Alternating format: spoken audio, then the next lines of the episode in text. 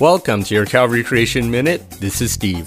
One of the most amazing design features of our planet is its magnetic field. This invisible protective barrier is crucial for our planet to sustain life. Scientists know the importance of the magnetic field, and without it, the continuous bombardment of damaging rays would eventually eradicate all life on this planet.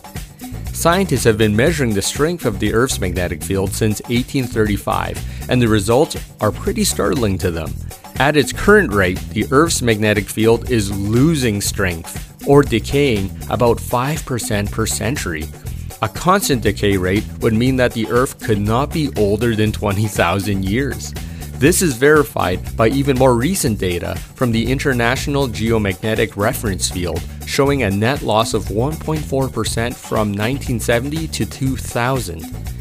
Secular scientists know about this data, and since they maintain that the Earth is over 4.5 billion years old, this is a pretty big problem. So they settled on an explanation called the self sustaining dynamo, in which they believe the magnetic field must be self sustaining in order to last billions of years. For you keener listeners out there, you've probably figured out the issue with this, which is basically it breaks the basic laws of physics. I think the professor of planetary science at Caltech, Dr. David Stevenson, outlined this issue the best in his 2014 article in Discovery magazine.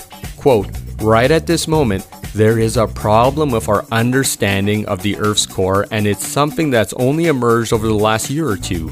The problem is a serious one.